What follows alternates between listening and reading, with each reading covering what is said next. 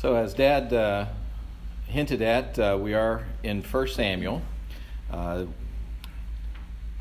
We are just getting started in 1 Samuel. We did somewhat of an introduction last week, and we'll jump on into it today. And as Dad mentioned, one of the main characters in today's story is Hannah. So we'll jump on in. Verse 1 of 1 Samuel. There was a certain man of Ramathaim-zophim of the hill country of Ephraim, whose name was Elkanah, and we get his genealogy there. It says he was an Ephrathite, and he had two wives, and the name of the one was Hannah, and the name of the other was Peninnah. And Peninnah had children, and Hannah had no children. I can't help myself. Every time I read the word Peninnah, I think of paninis, which are great sandwiches. In any event, we hear about Elkanah, who had these two wives, and we see where he was from. Now, the significance of this is that this is in the hill country, about 25 miles north of where Jerusalem is, and he has these two wives. And we know from later that Samuel, who we're going to learn about, was a priest. Priests came from the tribe of Levi, and Levi really didn't have territory to call their own. So there's a little confusion there when it says, he was from this other territory. He was an Ephrathite, as if he was from the lineage of Ephraim. I don't know if... Yeah, let me see...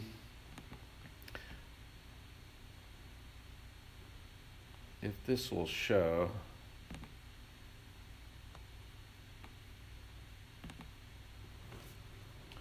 Yeah, so this is the general territory that we're talking about. In the bottom of this map, you have the Dead Sea, and then the Jordan River that goes up. And the point is, at the very top, you'll see the word Ephraim. So that's where Elkanah was from, and you can see it's up basically on top of a mountain in the hill country, as it says, and Jerusalem is down there. But I like that photo. And the other thing I wanted to point out, if I can. This is a map, and I'll probably include this in the podcast notes, but it does a good job of showing where all the territories landed. Let me see if I can... Where's my pointer?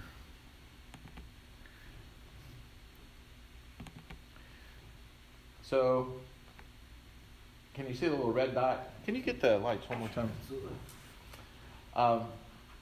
We know that when the children of Israel crossed from around here, and they crossed over to the area of Jericho, and they conquered the land, and then there were parts of the land that were given to the 12 tribes. And so on the eastern side of the river, we've got Reuben and Gad, and then Simeon, Judah, Dan, Benjamin, and so forth. Well,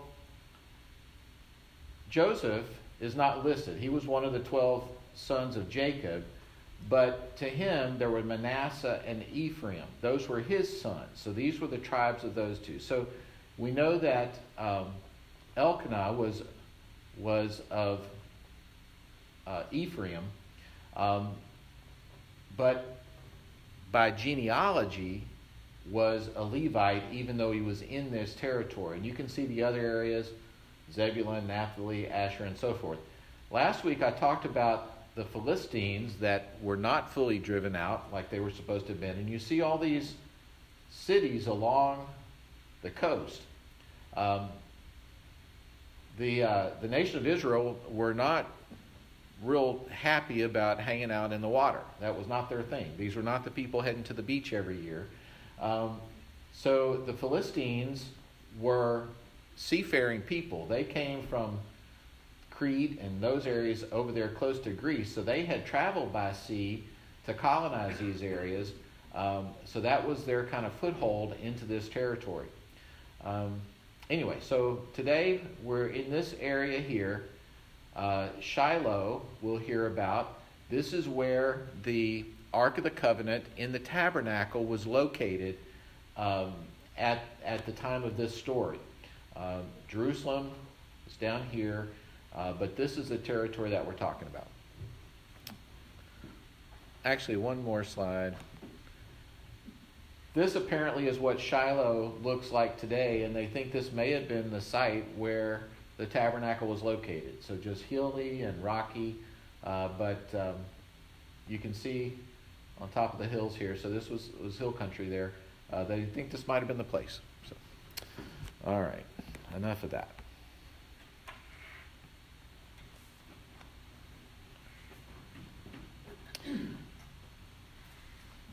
The important part of this is he had two wives, and it says one had children, one did not. And so that sets up some drama, right? It does.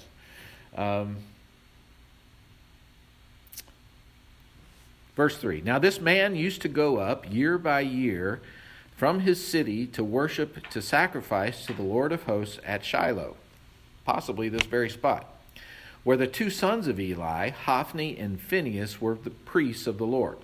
All right, so let's keep track of our characters. We've got Elkanah. We've got his two wives, Hannah and Peninnah.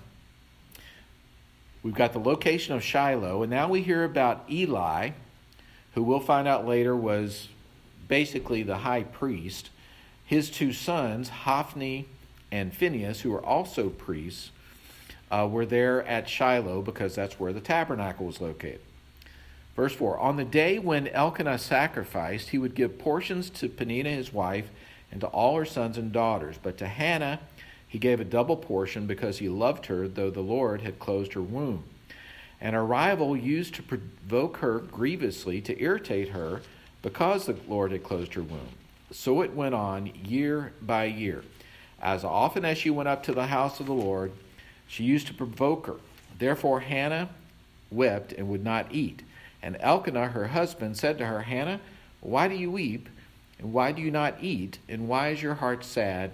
Am I not more to you than 10 sons? So, the plot thickens. There is a rivalry between these two women. This word rival, I did not realize, has special meaning. Back in the day, of course, we know that bigamy was not God's original design, right? One man, one woman, as Dad was introducing. But back in the day, it had, like many things, get culturally distorted and perhaps influenced by the pagan cultures that they had not fully driven out of the land, right? But in any event, it was maybe not accepted, but it was somewhat tradition that if you had a wife, if she had no children, then you could take another wife for the purpose of getting an heir. And we've seen this in other places in Scripture, right? Abraham was promised an heir. Nothing was happening, so he had Hagar as his wife. She was an Egyptian. Then there's this other two wives situation with Jacob and his wives, Rachel and Leah. I'll talk about that in a moment. But anyway, this word rival basically meant this second wife, and it's kind of odd. But let me see if I can find the scripture reference here. In Leviticus, it actually refers to the rival wife. Now, it says, and you shall not take a woman as a rival wife to her sister, uncovering her nakedness while her sister is still alive. So you can marry your sister-in-law, but not while her sister, i.e. your first wife, is still alive. So by that rule, Jacob actually violated that rule, right? He married Leah. I'm going back a ways, but he married Leah. He really wanted Rachel. Of course, he was duped by their dad. So he kind of violated that rule. I think this rule came along after him, of course. But it's just interesting that this was a thing and that there was so much description about it. In fact, Deuteronomy says, and, you know, I guess if you've got two women that are married to the same guy, they kind of know who the favorite is, right? I mean, this,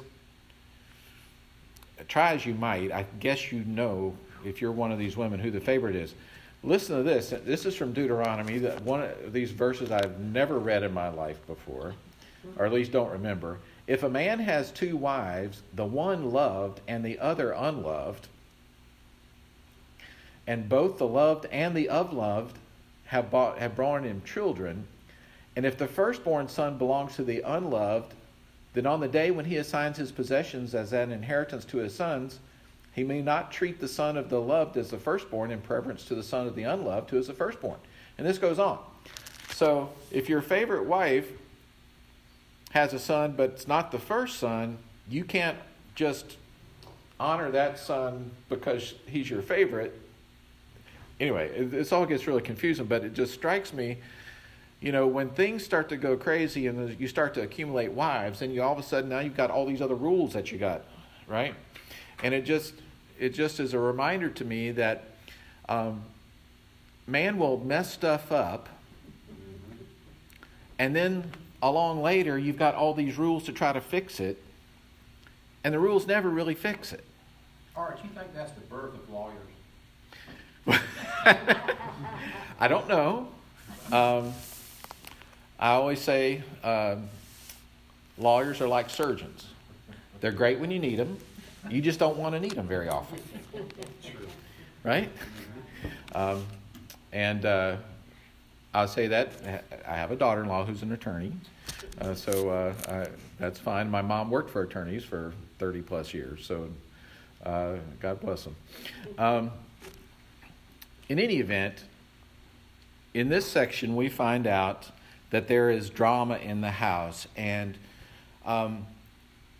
every time they go up to sacrifice, and it seems like this one is talking about a yearly thing, every time they go up there, it is just a reminder to Hannah of where she is in the totem pole, because when they offer the sacrifice to the priest, the priest gets a portion, but then a portion of that sacrifice goes to his family. So Peninnah gets a portion, but there's also a portion to her side of the house for all of her kids.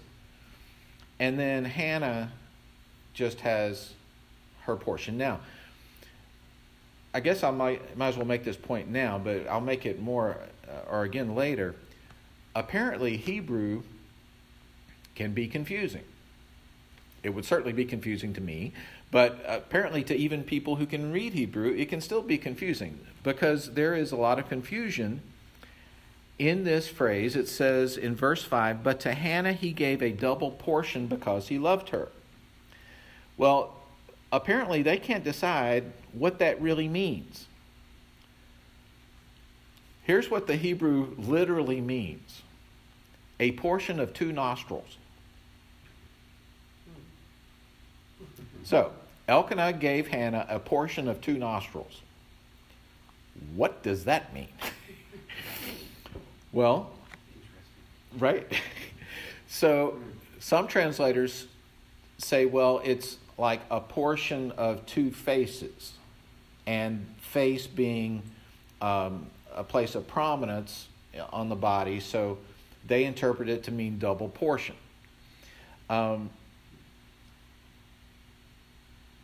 Apparently, that phrase can also be interpreted as just one portion. I don't know. There's legitimate disagreement. I don't think it really matters to the story that much, but it does give me it makes the point that translation is a hard thing. You know, they're taking these old texts and comparing them and then, you know, we heard about the Dead Sea Scrolls, you know, just within the last 100 years that are, you know, better preserved and sometimes can add verification to some of these. But anyway, it's a is a tricky area, but this concept of a portion of two nostrils just kind of cracked me up, because I had not come across that one either. So we find that this was really affecting her. She couldn't eat. She was sad. And Elkanah comes to her as a loving husband, he asks a question where there's no good answer, right? He sets himself up. He says, "Am I not more to you than 10 sons? Well, if that was true, then she wouldn't be so upset by not having 10 sons. But I'm sure he meant well. And of course, like most husbands, we mean well, even though our words don't sometimes work. Or maybe that's just me. I'm not sure. Verse 9. After they had eaten and drunk in Shiloh, Hannah rose. Now Eli the priest was sitting on the seat beside the doorpost of the temple of the Lord. So she's there. She's not eating. She's watching everybody eat. And you can basically think to herself, I've had enough of this. I'm stepping away. And it says, she was deeply distressed and prayed to the Lord and wept bitterly. And she vowed a vow and said, O Lord of hosts. That phrase, the Lord of hosts, shows up about 200 times in the Old Testament. This is the very first time it's mentioned. O Lord of hosts, if you will indeed look on the affliction of your servant and remember me, and not forget your servant, but will give to your servant a son, then I will give him to the Lord all the days of his life, and no razor shall touch his head. So she prayed to God, asked for her son, and then dedicated her son to the Lord. So the big idea here is Hannah was distressed every year. So this has gone on a lot of years, right? Because it says Peninnah had lots of sons and daughters. So let's say she had 6 sons and daughters. Then probably 10 years at least had been going up, making the sacrifice, seeing all these portions go out to her rival, her continuing to be barren, and just she's hating this. But even though it says she wept bitterly, she takes that grief, that loss, that feeling of being second best, and she takes it to the Lord. And she prays fervently for her son. And it says that I'll give him to the Lord all the day of his life, and no razor shall touch his head. And this brings to mind the story of Samson. We know that Samuel is the last of the judges. Samson, 100 years or so before, was a judge, and he had taken this what's called the Nazarite vow. The Nazarite vow was a vow that you took for a time of service before God, and it had 3 components to it. One was you didn't cut your hair. One was you didn't drink anything like wine. And thirdly, you don't touch a dead body. It's an interesting trio of things, but that was what designated you as devoting yourself to God. So she's focusing on this one, but it appears to be her intention that Samuel would observe the Nazarite vows all of his life. Well, look what happens. Verse 12, as she continued praying before the Lord, Eli observed her mouth. Hannah was speaking in her heart, only her lips moved, and her voice was not heard. Therefore Eli took her to be a drunken woman, and said to her, once again, man putting his foot in his mouth, and Eli said to her, how long will you go on being drunk? Put your wine away from you. But Hannah answered, no, my Lord, I'm a woman troubled in spirit. I've drunk neither wine nor strong drink, but I have been pouring out my soul before the Lord. Do not regard your servant as a worthless woman. For all along I've been speaking out of my great anxiety and vexation. Then Eli answered, go in peace, and the God of Israel grant your petition that you have made to him. And she said, let your servant find favor in your eyes. Then the woman went away, ate, and her face was no longer sad. So Eli gives this priestly blessing to her, and it seems that something clicked within her, that she accepted that on faith that God was going to do something, because she was able to eat and she was no longer sad. That's pretty dramatic to go from, I mean, that's a big turnaround, right? Just very obvious. An interesting Hebrew thing, this phrase, I'm a woman very troubled in spirit. Apparently, this phrase has to do with, it's basically you're in a situation you don't want to be. It's an agricultural term for an ox that is yoked up to do work and is not liking it. Which is interesting, right? She is in this circumstance, not of her choosing, and she doesn't like it. And she's forced to carry on and do her duties and go with the troop every year to Shiloh without any kids. And she doesn't like it. She's troubled greatly by this. Great anxiety and vexation. These words in Hebrew are really fascinating to me. So we've got two nostrils, right? We've got two ox. It's interesting.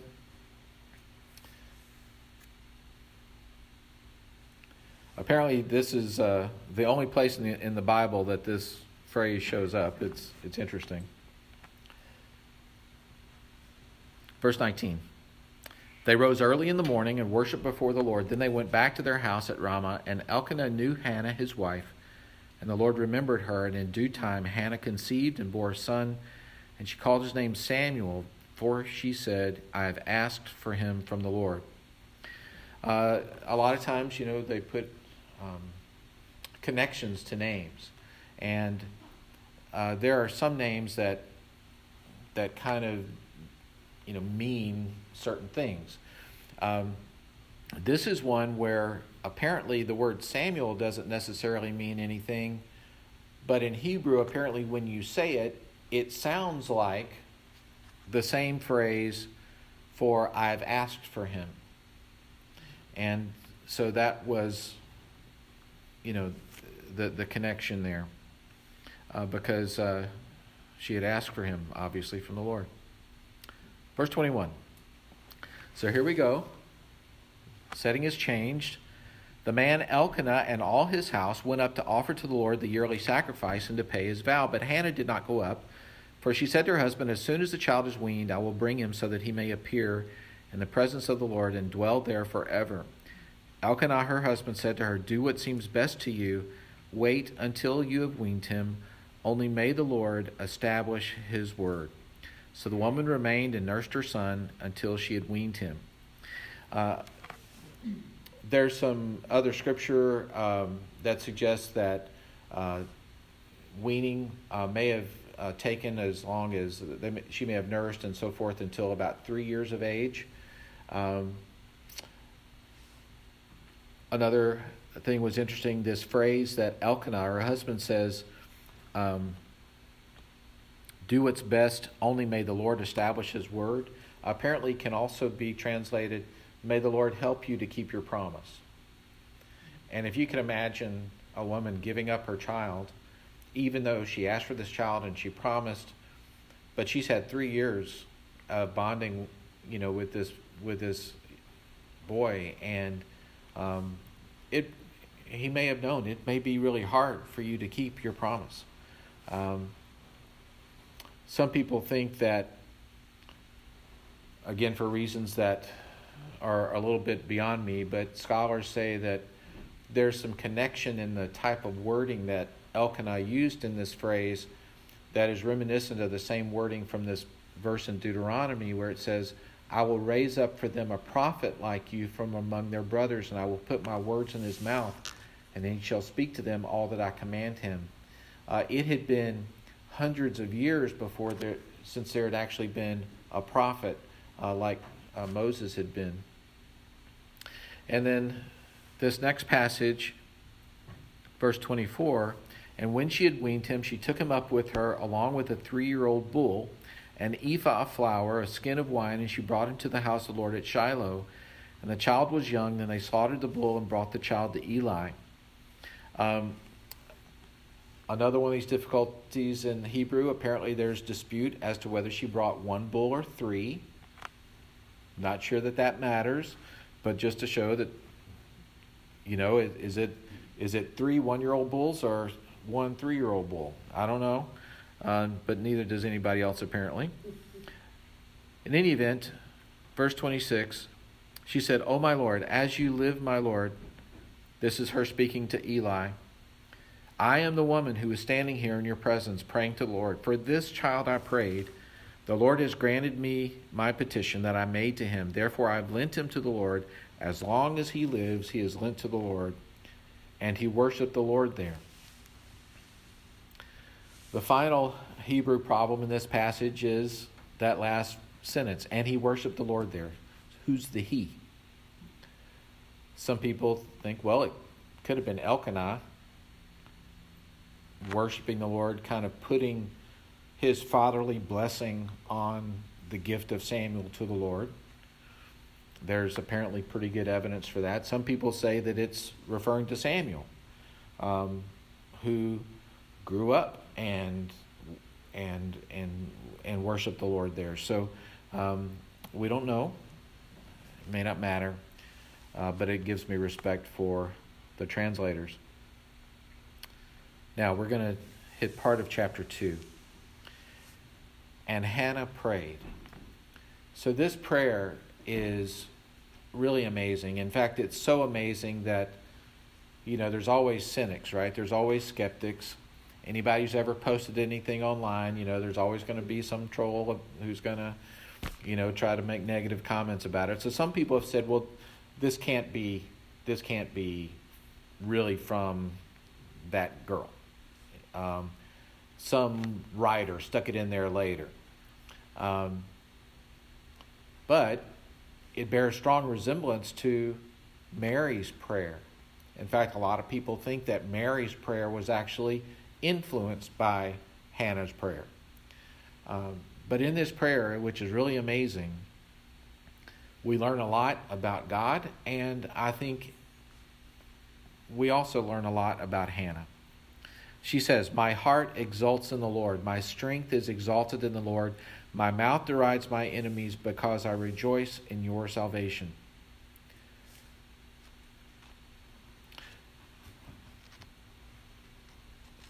She is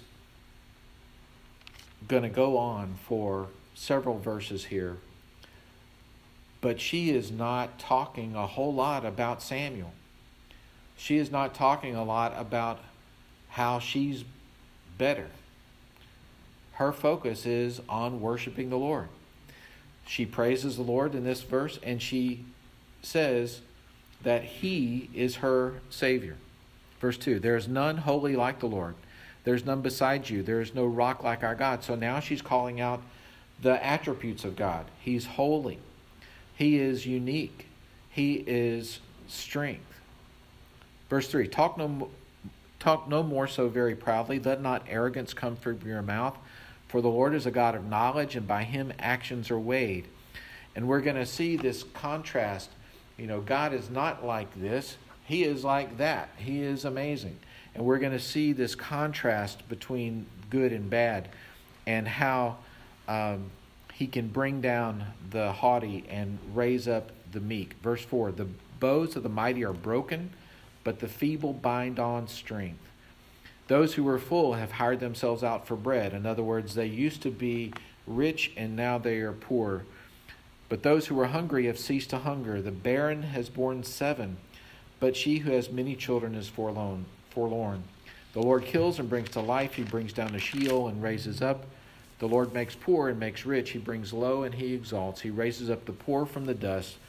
He lifts the needy from the ash heap to make them sit with princes and inherit a seat of honor. For the pillars of the earth are the Lord's, and on them he has set the world."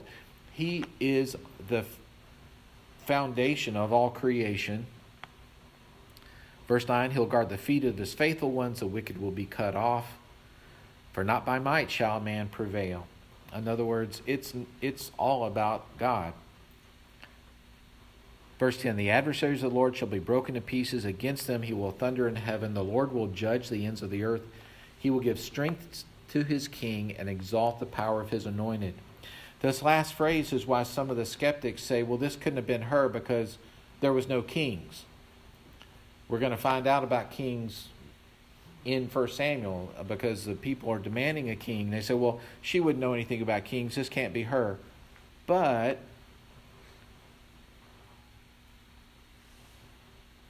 turn back to Genesis.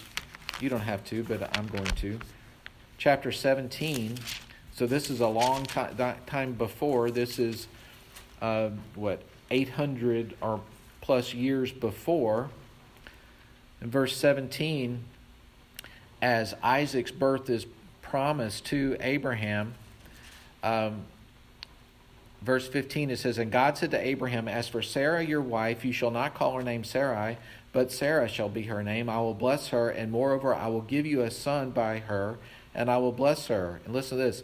And she shall become nations, and kings of people shall come from her.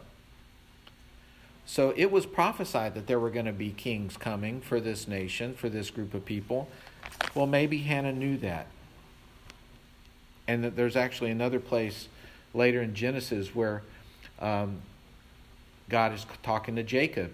And it says, I'm the God Almighty, be fruitful and multiply. A nation and a company of nations shall come from you, and kings shall come from your own body. So maybe she knew this was coming. Verse 11, then Elkanah went home to Ramah, and the boy ministered in the Lord in the presence of Eli the priest. All right, so the groundwork's been laid. We know about Samuel. We know that his dad was in the priestly lineage, although he was maybe living outside the territory, so maybe he was not actively in the priesthood, but he was of that Levite line. We hear about his mom, Hannah. We meet her, a very godly woman. You know, she's been faithful. She could have asked to skip out, I guess, all those times, but she kept going. And she turned to the Lord in her distress, and he answered. And so we're going to learn more about Eli and his sons next week. The stories are really interesting, and they're only going to get better. All right, this was a long one. Sorry, I went as long as I did, but we'll close and head on. Father, I do thank you for your word. I thank you for all those people who've put it down, and the people that have translated, and the people that try to make it clear to us. And I pray your Holy Spirit would prompt us, as you did Hannah, to remember that you are our salvation, and that we can bring our distress to you, even when we're yoked into things that we don't like. But you're always there and always listening. In Jesus' name, amen. Thanks, everybody.